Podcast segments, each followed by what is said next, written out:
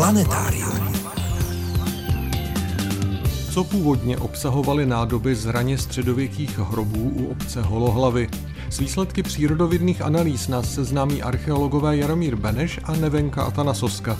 Před 120 lety došlo k mohutné erupci sopky Mont Pelé na karibském ostrově Martiniku. Tragickou událost nám přiblíží seismolog a vulkanolog Aleš Špičák. Chybět nebude úvodní přehled zajímavostí, připomeneme naši soutěžní otázku a čeká vás také pravidelná rubrika. Tentokrát to budou mýty, omily a novinky astronomie. Posloucháte Planetárium, týdeník ze světa vědy a fantazie. Od mikrofonu vás zdraví a hezký poslech přejí Veronika Kindlová a Frederik Velinský.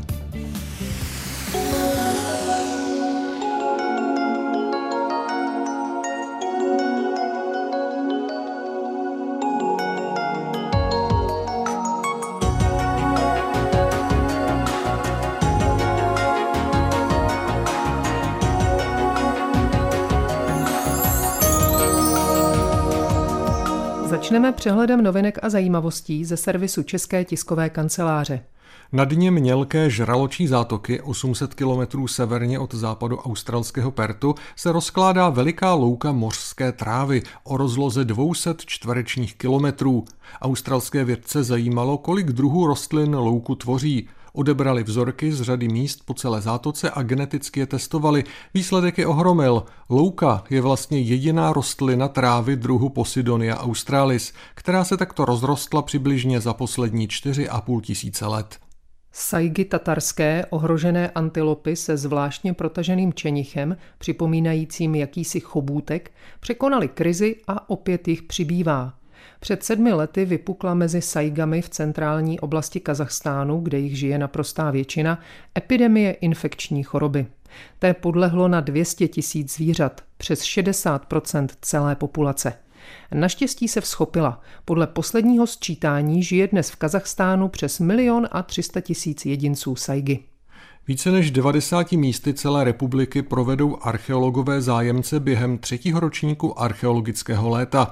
Komentované prohlídky se budou konat od 18. června. Termín si musíte rezervovat na webu archeologickéléto.cz, kde je i podrobná nabídka. V Ústeckém kraji se můžete vydat třeba na hrad Kišperk, na Stará hradiště, na Chlumecké horce i v Bílině, za pravěkou mohylou do Račiněvsi nebo do Archeoskanzenu v Březně u Loun.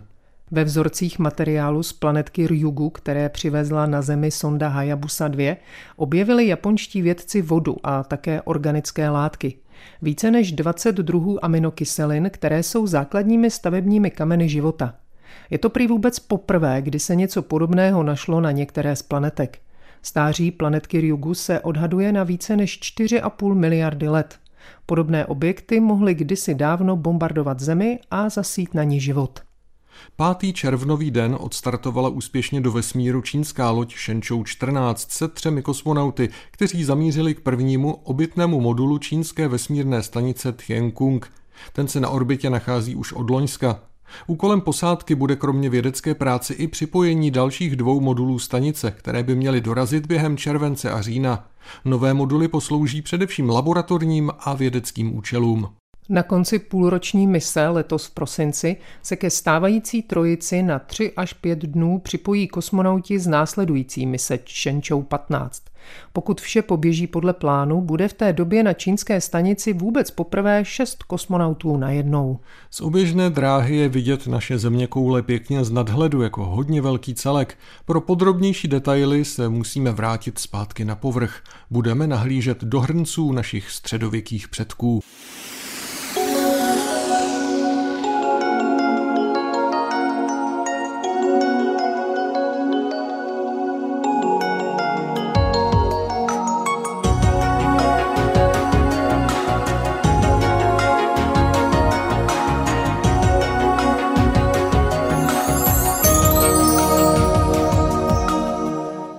Raně středověké pohřebiště u Holohlav na Králové Hradecku, přetnuté stavbou dálnice D11, zkoumali před několika lety archeologové pod vedením Radka Tichého z katedry archeologie Univerzity Hradec Králové. V hrobech z 10.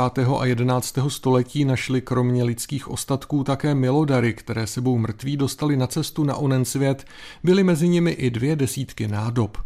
Tyto nádoby archeologové i s jejich hlinitou výplní uschovali v chladném a suchém prostředí a čekali na vhodnou příležitost, kdy bude možné do nich nahlédnout a přírodovědnými metodami důkladně proskoumat jejich obsah. A ta příležitost přišla poměrně nedávno. To všechno jsme si řekli už před týdnem. Dnes si povíme, jakým analýzám byly nádoby podrobeny. Podařilo se zjistit, jakou poslední večeři pozůstalí svým mrtvým nachystali? Planetáriem vás stále provázejí Frederik Velinský a Veronika Kindlová.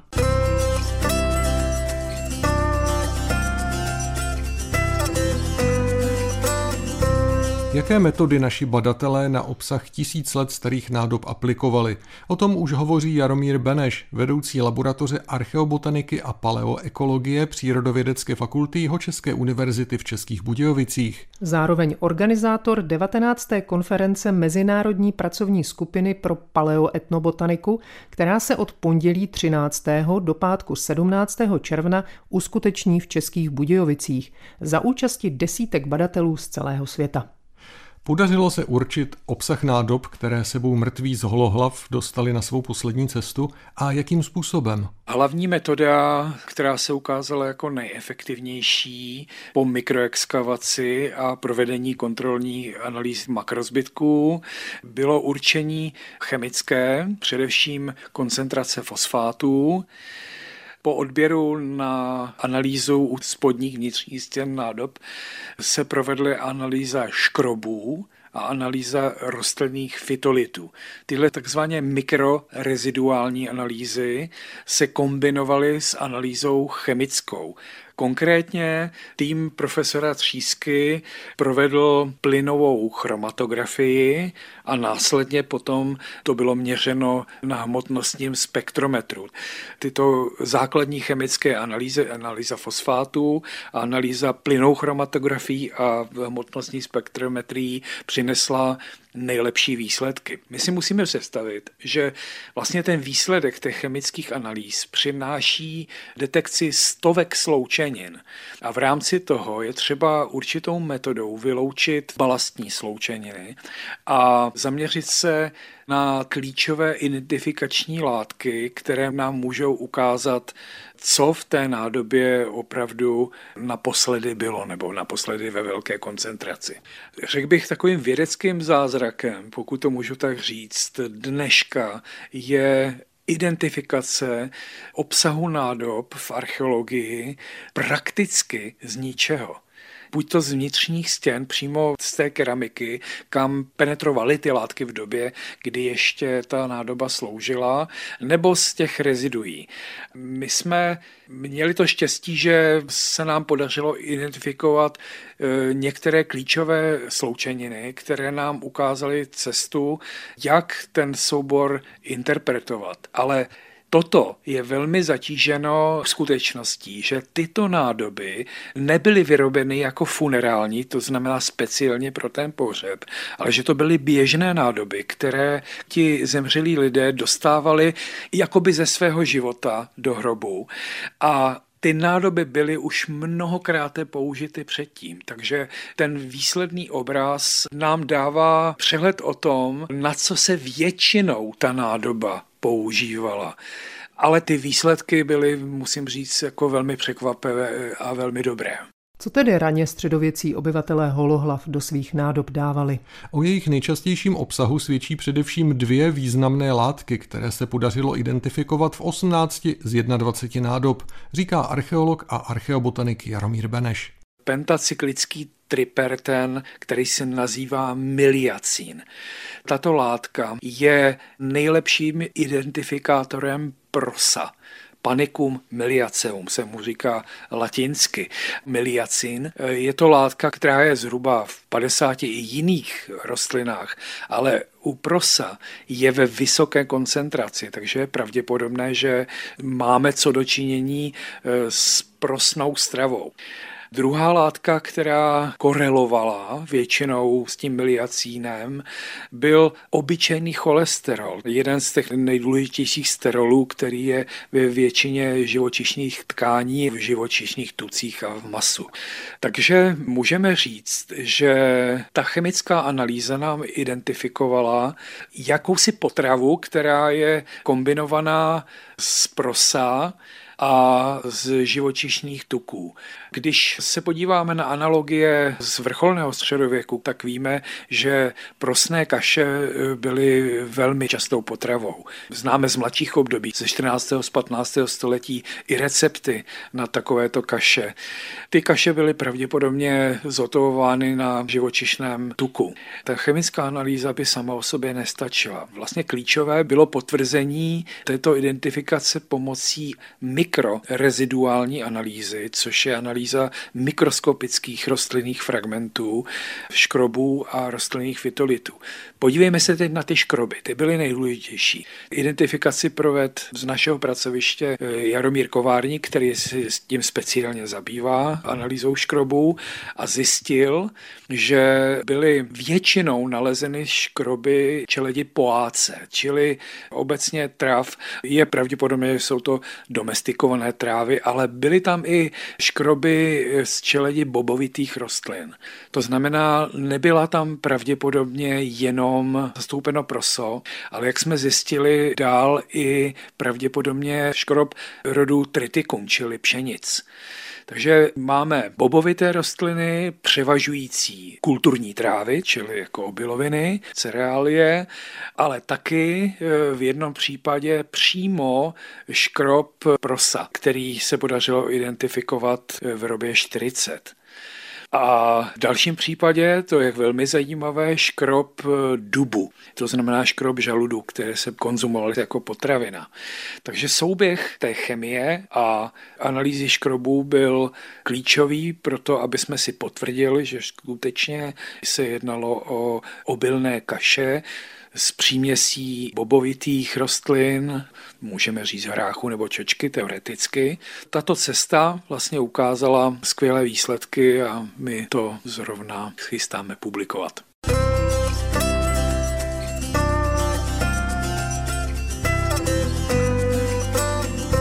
Co zjištěný obsah nádob z pohřebiště v Holohlavech prozrazuje o společenském statutu pohřbených? Co to bylo za lidi? Na to jsem se zeptal Nevenky Atanasosky z Archeologického ústavu Filozofické fakulty Jihočeské univerzity v Českých Budějovicích.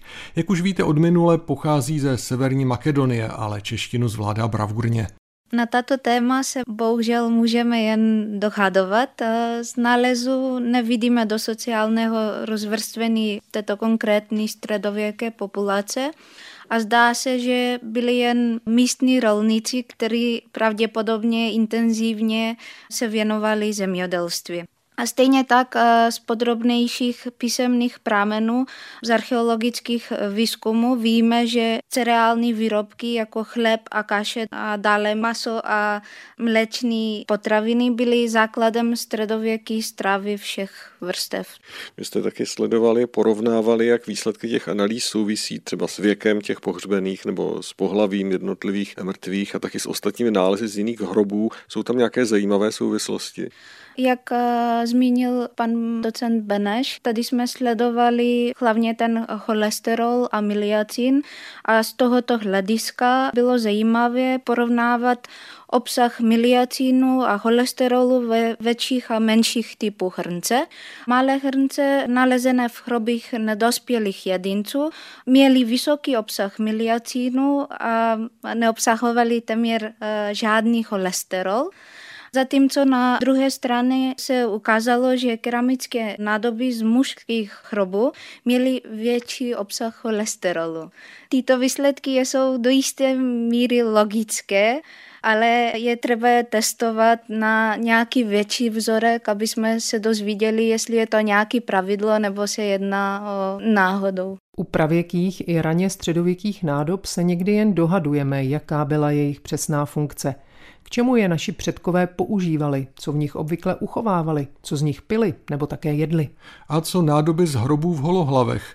Odpovídal zjištěný obsah původním očekáváním? O tom už zase povídá archeolog a archeobotanik Jaromír Beneš. Já si myslím, že ano, že když se podíváme na soubor jako na celek, my známe jako hodně publikovaných věcí tohoto typu, ale je to zatím největší soubor nádob vůbec na světě, co se takhle podařilo identifikovat a to, že se prokázala cereální kaše s živočišným tukem, není vyloučeno, že i s masem v některých případech, to nám skvěle dokresluje tu společnost.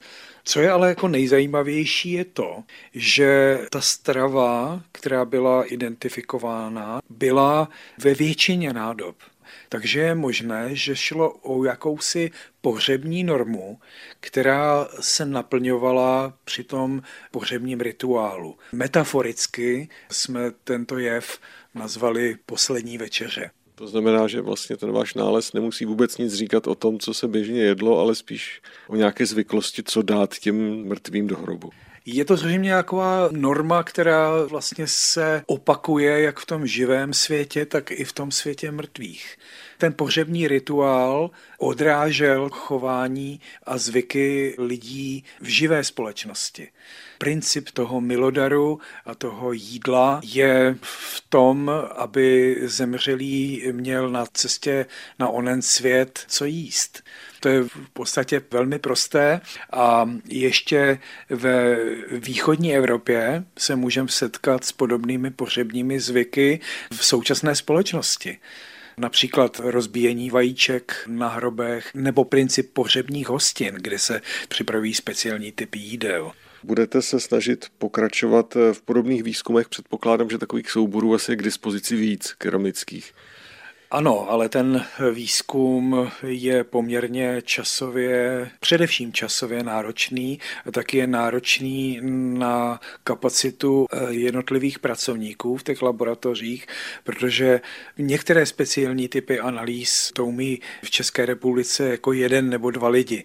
Není to tak, že by se tyto analýzy dělaly masově, nicméně můžu říct, že zkoumáme nádoby i v jiných obdobích, a v jiných eh, archeologických souvislostech. A že jsme si s katedrou analytické chemie Univerzity v Olomouci podali výzkumný grant, protože s tou katedrou, speciálně s Lukášem Kučerou z té katedry, už jsme publikovali řadu zajímavých zjištění v minulých letech a hodláme v tom pochopitelně pokračovat. Je to výzkumný trend, který je nesmírně zajímavý a velmi produktivní. Takže ty výzkumy jsou limitovány personálním obsazením, jsou limitovány třeba nějaký stářím nebo způsobem uložení těch analyzovaných Eh, nádob jsou nějaké zbytky, které se analyzují zkrátka hůř.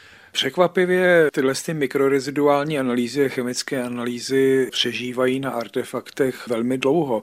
My jsme sami provedli i některé analýzy z neolitu například, to znamená z období 4 až 6 tisíc let starých artefaktů.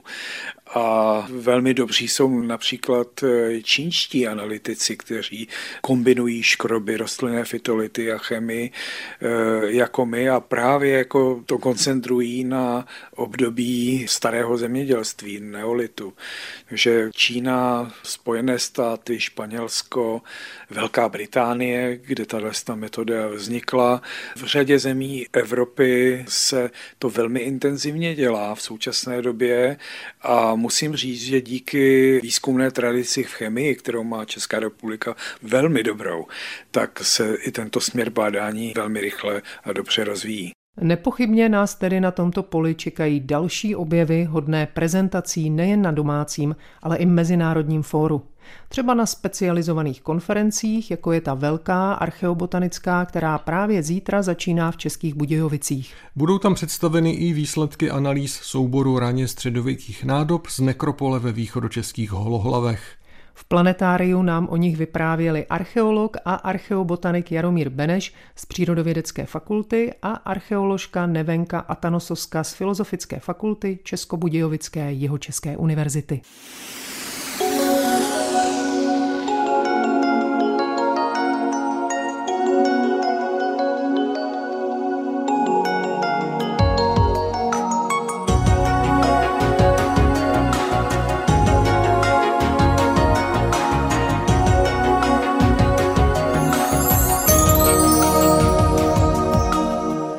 Posloucháte Planetárium, magazín ze světa vědy a fantazie. V rubrice Mýty, omily a novinky astronomie se tentokrát s Miroslavem Cimrem vydáme k trpasličí planetě Ceres. Jednou by to mohla být pro lidstvo dobrá adresa.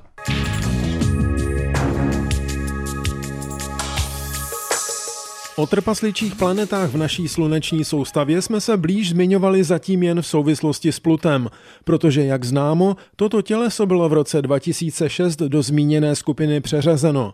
Ovšem teď je důvodem Ceres, nejmenší z pětice trpasličích planet. Je to těleso v minulosti trochu opomíjené, ale teď už víme, že velmi zajímavé. Trpasličí planeta, která nese jméno římské bohyně úrody, obíhá kolem Slunce ve velkém pásu asteroidů mezi Marsem a Jupiterem. Je asi tři a půlkrát menší než náš měsíc a tedy mnohem menší než Země, přesto je nám v mnohem podobná. Nejblíž se k ní dostala kosmická sonda Dawn, která pod jejím povrchem objevila slaný oceán. Pokud byl v minulosti i na povrchu, mohl umožňovat vznik života, domnívají se vědci. Data navíc ukazují, že až pětinu hmotnosti Cerery tvoří uhlík, tedy jeden ze základních stavebních prvků organických sloučenin. Mimořádně podrobné snímky ze sondy zachytily mnoho útvarů, které jsou k vidění i na Zemi. Světlé oblasti jsou pravděpodobně ložiska tvořená většinou uhličitanem sodným, tedy směsí sodíku, uhlíku a kyslíku.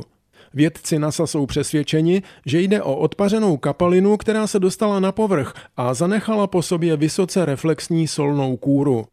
Ceres se také dostala do centra pozornosti před rokem v souvislosti s futuristickým návrhem finského vědce Peky Janhunena. Podle něj by Ceres byla vhodným místem, u kterého by bylo možné zřídit obří kosmickou základnu. Byla by sestavena z tisíců stanic, pospojovaných ve tvaru disku, takzvaného O'Neillova válce, který by se otáčel a kroužil na oběžné dráze kolem trpasličí planety. Vesmírná kolonie s umělou atmosférou a gravitací by poskytla obydlí pro 50 tisíc lidí. Byla by díky solární energii soběstačná energeticky i biologicky. Promyšlený návrh počítá s pěstováním plodin na půdě vytvořené z materiálů z povrchu Cerery. Zatím se návrh finského vědce jeví jako science fiction. Zatracovaný však není, naznačuje totiž, kudy by se lidská cesta do kosmu mohla ubírat. Potřebné technologie zatím nejsou, ale co není, může ve vzdálenější budoucnosti být. Pekka Janhunen doufá, že první výpravy k Cereře by mohly začít už během příštích 15 let. Nicméně o misi k trpasličí planetě se uvažuje vážně už nyní. NASA chce v průběhu několika let vysadit na trpasličí planetě výzkumné robotické vozítko.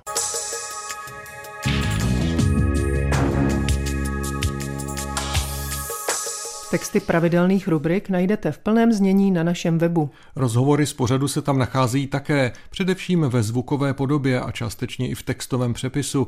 Naše adresa je rozhlas.cz lomeno planetarium. Na webu najdete i naši soutěž. V červnu hrajeme o průvodce po měsíci brněnského astronoma Pavla Gabsdyla. Můžete ho získat, pokud správně zodpovíte naši soutěžní otázku. Na měsíci přistálo mezi lety 1969 až 1972 šest výprav amerického projektu Apollo. Napište nám, kde přesně dosedla první a také poslední z těchto výprav. Své odpovědi posílejte na adresu planetarium. Máte na to čas do neděle 26. června. Hodně štěstí. A my už se za chvilku vydáme do sluného Karibiku, abychom si připomněli tragickou událost, která zároveň jistým způsobem stála u počátků moderní vulkanologie. Hlavním vyníkem byla sopka Mont Pelé.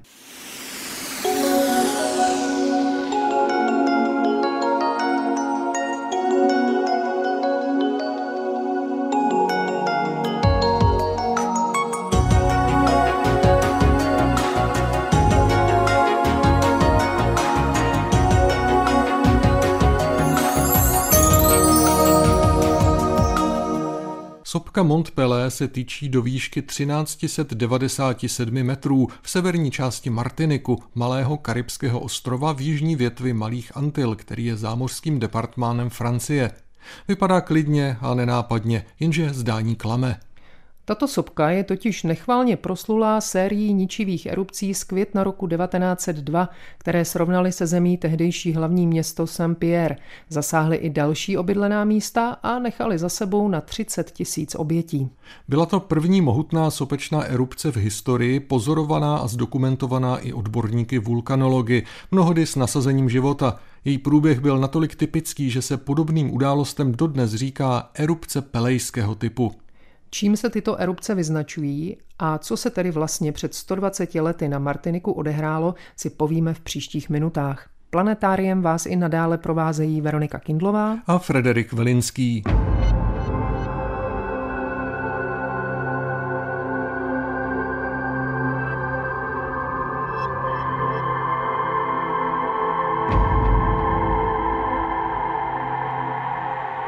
Čím je sopka Montpelé zvláštní a její erupce charakteristické? O tom jsem si povídal se seismologem a vulkanologem Alešem Špičákem, ředitelem Geofyzikálního ústavu Akademie věd České republiky v Praze. Je to eh, jedna ze sopek, jak my tomu říkáme, na konvergentních okrajích litosférických desek, Těch okrajů je hodně, jsou velmi dlouhé a vyznačují se tím, že se v těchto místech litosférické desky střetávají čelně, dalo by se říct, a jedna z nich se podsouvá pod tu druhou a když se ta podsouvající se deska dostává do vyšších tlaků a teplot, jak se dostává hlouběji, tak se vytváří magma, které vystupuje vzhůru k povrchu a vytváří řetězce sopek.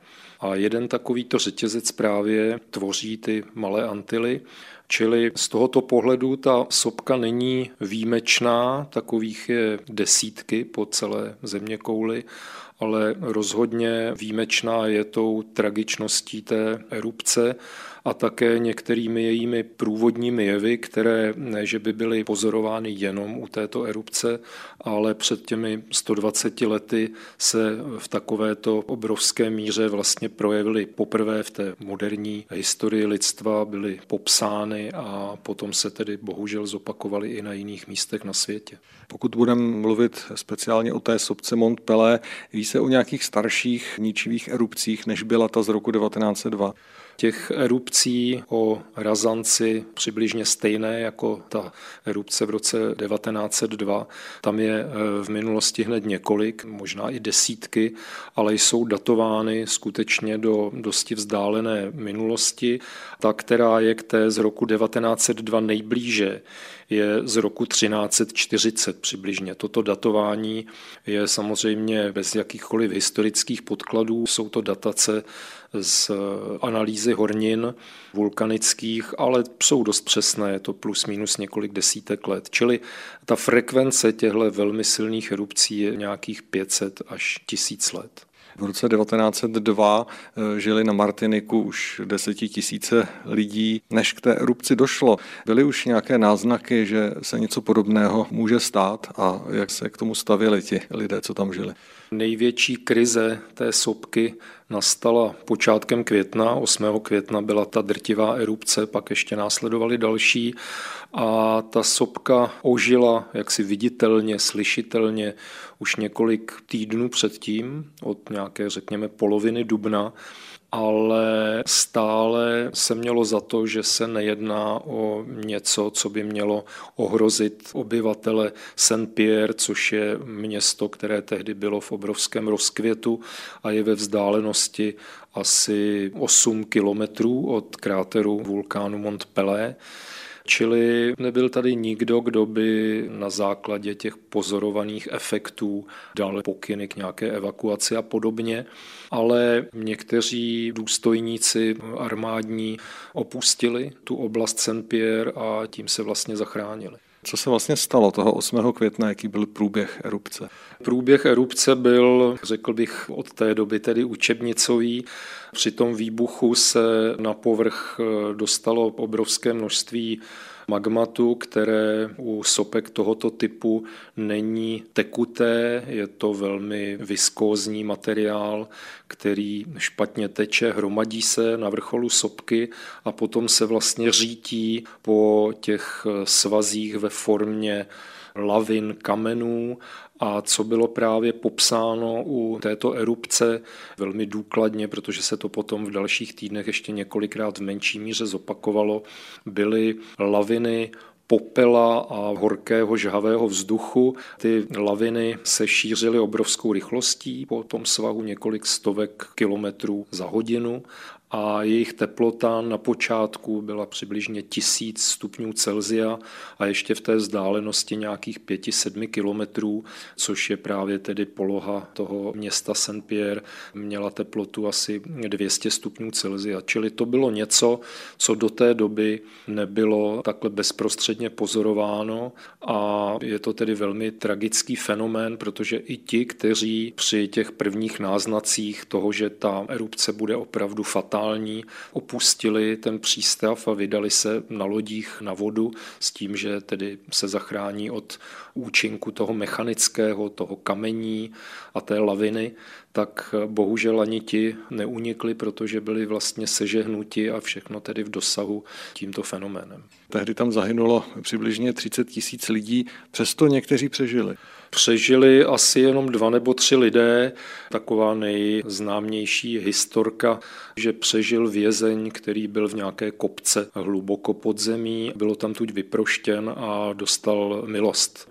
Jak jsem říkal, tak erupce sopky Montpelé a dalších podobných sopek jsou nebezpečné tím, že magma je velmi viskózní a zdržuje se na vrcholu a potom se ta hromada, abych tak řekl, gravitačně rozpadne a řítí se po těch svazích dolů. A jeden ze zajímavých efektů a naprosto unikátních po erupci v roce 1902 byla ta, že to magma vytvořilo jehlu kamenou, která byla vysoká 300 metrů a čněla nad vrcholem toho vulkánu několik měsíců, než se potom rozpadla.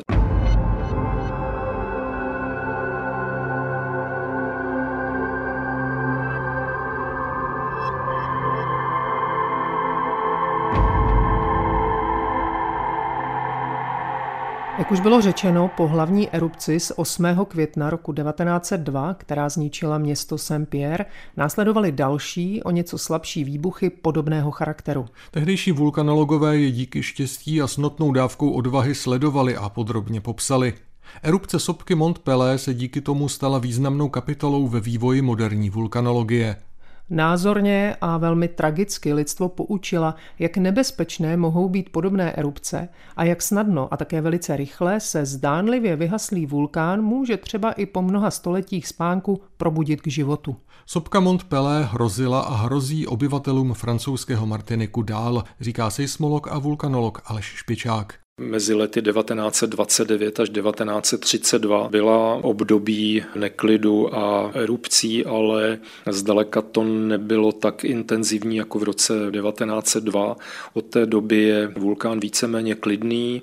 Já jsem měl to štěstí se na něj dostat v roce 2002, když francouzští vulkanologové tam uspořádali velkou vulkanologickou konferenci při stém výročí té erupce a byli jsme se tedy podívat i na vrcholu, který byl zarostlý křovinami. Vůbec by vás nenapadlo, když tam procházíte po těch stoletech, že se tam něco tak dramatického a žhavého mohlo odehrát.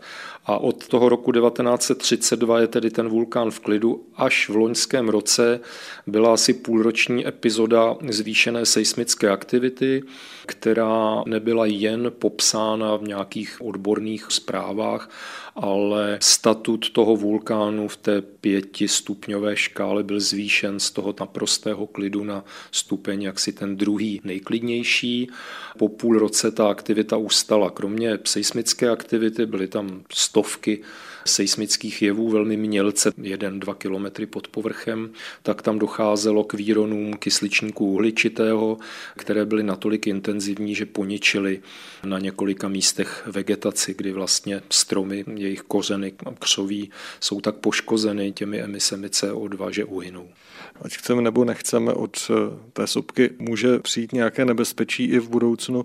Nicméně na Martinik se vrátili lidé, Co tam ty lidi láká, když vlastně mají takového nebezpečného souseda? To je podobné pro všechny ostrovy Malých Antil, které podobné průšvihy tu a tam zažívají. A je to tím, že je to takový eh, ráj na zemi. Když tam jste, jsou tam tropické lesy, daří se tam samozřejmě ovoci a všemu, co tam píchnete do země. A nezapomeňme, že na všech těchto ostrovech se pěstuje třtina, a vyrábí se tam z ní známý a vynikající karibský rum. Čili jsou to místa, která jsou pro život velmi příjemná, je tam teplo po celý rok a to je ten důvod, proč se toho ti obyvatele nechtějí zdát. Na ostrově Montserrat došlo k obrovské erupční aktivitě v polovině 90. let, čili přibližně před 25 lety. Ten Montserrat patří Velké Británii No ale protože už to bylo 100 let vlastně po erupci Mont tak ten vulkán Soufriere Hill byl velmi dobře monitorován a okamžitě od prvních příznaků, že by mohlo k té erupci dojít, tak eh, docházelo k perfektnímu informování obyvatelstva a k evakuacím, čili ty ztráty na majetku, životech se dařilo eliminovat, ale bohužel potom ta erupce, která měla podobný charakter jako ta ta na Montpellier naprosto zdevastovala město Plymouth, což bylo taky legendární letovisko, kde žilo asi 10 tisíc obyvatel.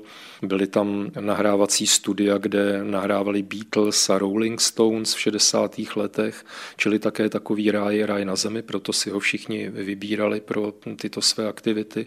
No a z toho města nezůstalo nic, je to všechno pokryto popelem a už ho nikdy nikdo znovu nepostaví. Čili celá ta jižní část toho ostrova Montserrat není obyvatelná a nebude. Jsou na světě i jiné vulkány podobného typu jako Mont Pelé a nachází se některé i na nějakých, řekněme, nebezpečných místech, kde by mohly ohrozit větší množství obyvatel.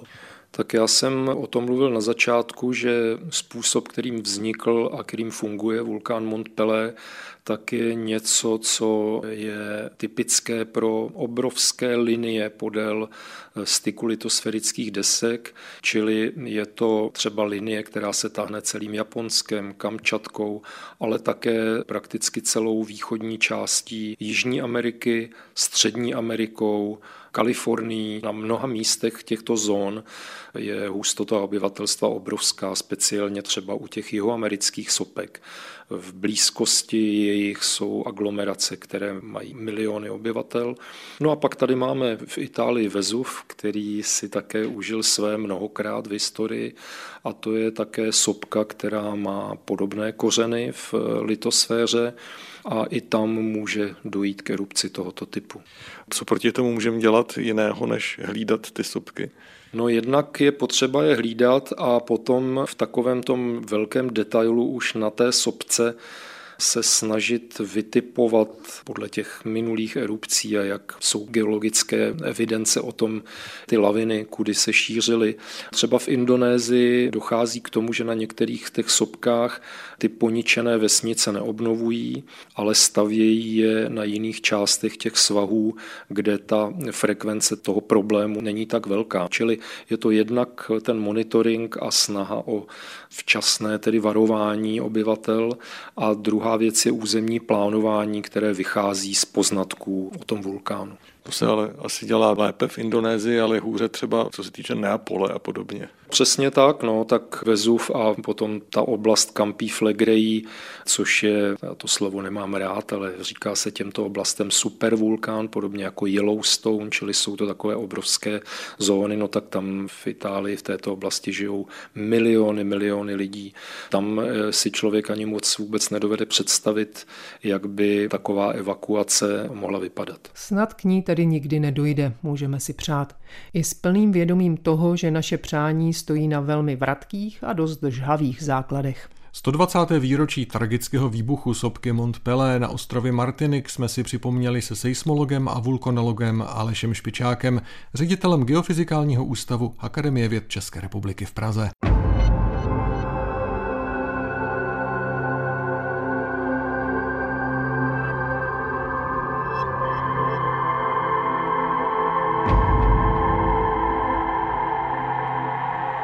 Dnešní planetárium se chýlí ke konci, to příští uslyšíte zase za týden.